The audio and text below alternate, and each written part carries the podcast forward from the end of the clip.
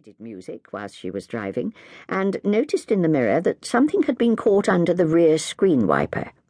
She switched it on, and the fragment, a leaf, was dragged to and fro across the window, but wasn't dislodged.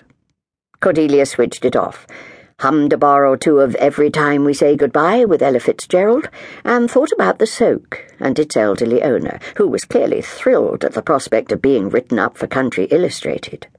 She'd spoken to him on the telephone, and he sounded an absolute sweetie. She did a quick mental checkup. Had she remembered to pack the spare batteries for her tape recorder? She pulled off at the Sedgemoor service station and got out so as to give McGregor a run. Whilst he paced elegantly along the hedge line, Cordelia removed the small square of sodden paper from behind the windscreen wiper. It almost came apart in her fingers, but she could see patches of bright colour and she tried to smooth it flat on the bonnet of the car, squeezing out the moisture, puzzled as to how it could have become wedged. She guessed that it might be an advertisement, tucked there by somebody in the supermarket car park, but she was surprised that she hadn't noticed it before. The rain had done its work, and it was impossible now to guess at what it had been. She scrumpled the fragment and put it into her pocket. The rain had stopped, and gleams of watery light slipped between the rags of cloud that were blown before the southwesterly wind. She opened the door for McGregor to scramble onto the back seat, and then went to get a mocha and a pain au chocolat. Angus phoned just after she turned off the M5 at junction 13 and was heading towards Stroud. She pulled in at the side of the road and picked up her mobile. Where are you? she asked. Have the boys gone? Yes, they're safely en route. Don't worry. The coast is clear. I'm on my way to Tewkesbury, hoping to moor up overnight in the marina. You've got the map? Yes, I'll phone when I've finished at the soke. I've no idea how long it might take. Oh, did they love the narrowboat? It was a huge success.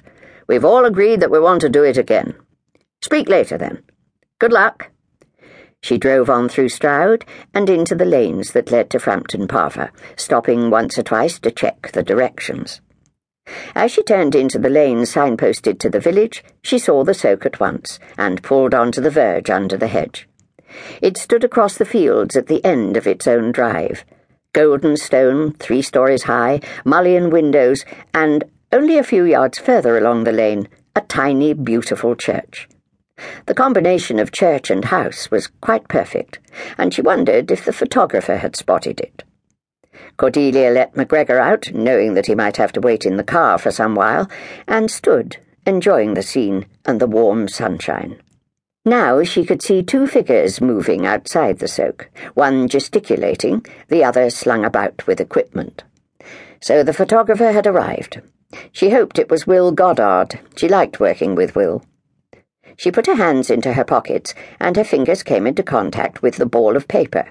She took it out and tried to flatten it into some kind of identifiable shape. It was drier now, and she could just make out a picture. It looked like a poorly photocopied photograph. Two people, in an imposing doorway at the top of some steps, a hotel perhaps, turning towards each other. She half recognized the embroidered denim jacket as her own, but why should it be? Cordelia turned it over to see if there might be some clue on the back of the paper. There had been something written there, but the ink was smudged and illegible.